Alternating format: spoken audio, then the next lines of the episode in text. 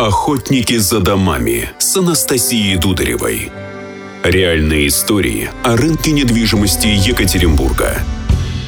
Всем привет! Ипотечные стимулы со стороны государства действуют по всей стране, но вот реакция рынка на них остается контрастной. Почему и как дела обстоят у нас в Екатеринбурге? Давайте разбираться. Анастасия Дударева, директор по маркетингу одного из крупнейших застройщиков Екатеринбурга «Гринвич Недвижимость». У меня в гостях Михаил Харьков – руководитель Комитета по аналитике Российской гильдии управляющих и девелоперов, а также аналитической службы УПН. Михаил, привет. Привет. Список крупнейших рынков по объему строящегося жилья не меняется.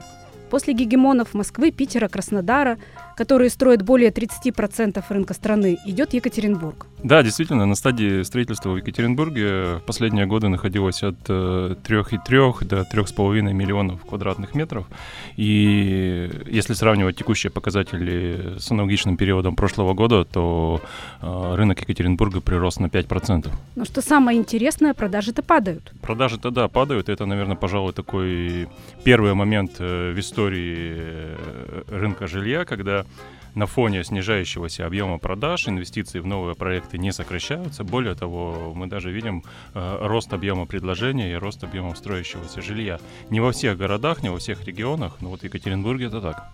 Означает ли это, что в скором времени будет затоваривание и можно рекомендовать покупателям ждать? Ну, во-первых, с точки зрения покупателей, то, что растет объем строительства и объем предложения, это как раз большой плюс. А, есть выбор, есть ассортимент, и большой объем строительства не позволяет ценам а, расти так сильно, как они растут, например, в некоторых других городах.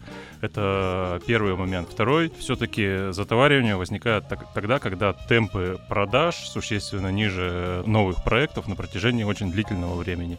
Предыдущие периоды у нас, в общем-то, объем реализации э, за год э, соответствовал примерно половине объема текущего строительства. То есть срок строительства 2 года, за 2 года мы практически все продаем. Исключение лишь 22 э, год, когда действительно вывели на рынок существенно больше, чем продали. Но пока это лишь эпизод, если эта тенденция сохранится, тогда да, можно будет говорить о затоваривании. Пока надеемся, что рынок все-таки будет более э, сбалансированным. Ну, вот здесь я тебя поддержу. Даже на примерах Гринвич недвижимость у нас проекты, которые сдаются в этом году, уже все проданы. Реализация идет следующих очередей.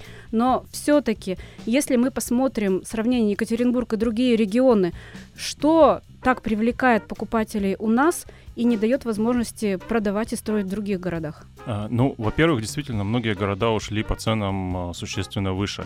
И сейчас уже это ограничивает э, объем реализации в Екатеринбурге. При большом объеме предложения, при достаточно приемлемых ценах сохраняется высокая оборачиваемость рынка. То есть те проекты, которые выходят на рынок, они достаточно динамично реализуются.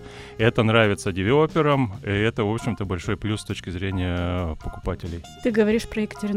Про Екатеринбург, да. Но обрати внимание, в Екатеринбург заходят новые и новые девелоперы. В этом году их порядка 10 расти. И получается, они еще скинут цены? Не уверен. Многие из новых девелоперов выходят э, на рынок с возросшими затратами. Они купили землю далеко не дешево. Они вкладываются в новые проекты уже исходя из э, более высокой себестоимости строительства.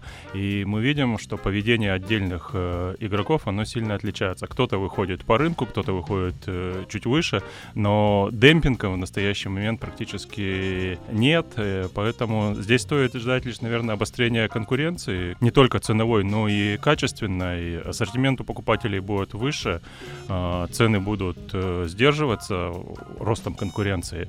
А, но обвала какого-то цен, э, который многие ждут, наверное, все-таки говорить об этом а, как минимум преждевременно. Покупатели ориентируются все-таки не только на текущую стоимость квартиры, которая иногда бывает завышена именно субсидированной ипотекой, но все-таки присматриваются к банкам и ставкам. В этом году, как нам говорит Центробанк, можно ожидать значимых изменений в программах кредитования. Центробанк действительно проводит такую последовательную политику зажимания около нулевых ставок э, и регулирования различных э, программ, э, которые исходят от застройщика, траншевая ипотека, кэшбэки, различные рассрочки на первоначальный взнос. Ну, то есть это, это такая борьба с рисками с точки зрения банковского бизнеса. Она понятна и обоснована, поэтому здесь следует ждать каких-то дальнейших шагов. То, что общий фон с точки зрения ставок, он выровняется между разными игроками. Не будет вот такой полярной ситуации, когда у одних ставка 2%, а у других 7%. Э, Итак, рынок жилья Екатеринбурга радует не только стабильностью, но и разнообразием. Еще одно знаковое отличие нашего города от Москвы, Питера, Краснодара в том, что доля топ-5 застройщиков по продаже квартир у нас всего лишь 40%, тогда как у лидеров она достигает 80%.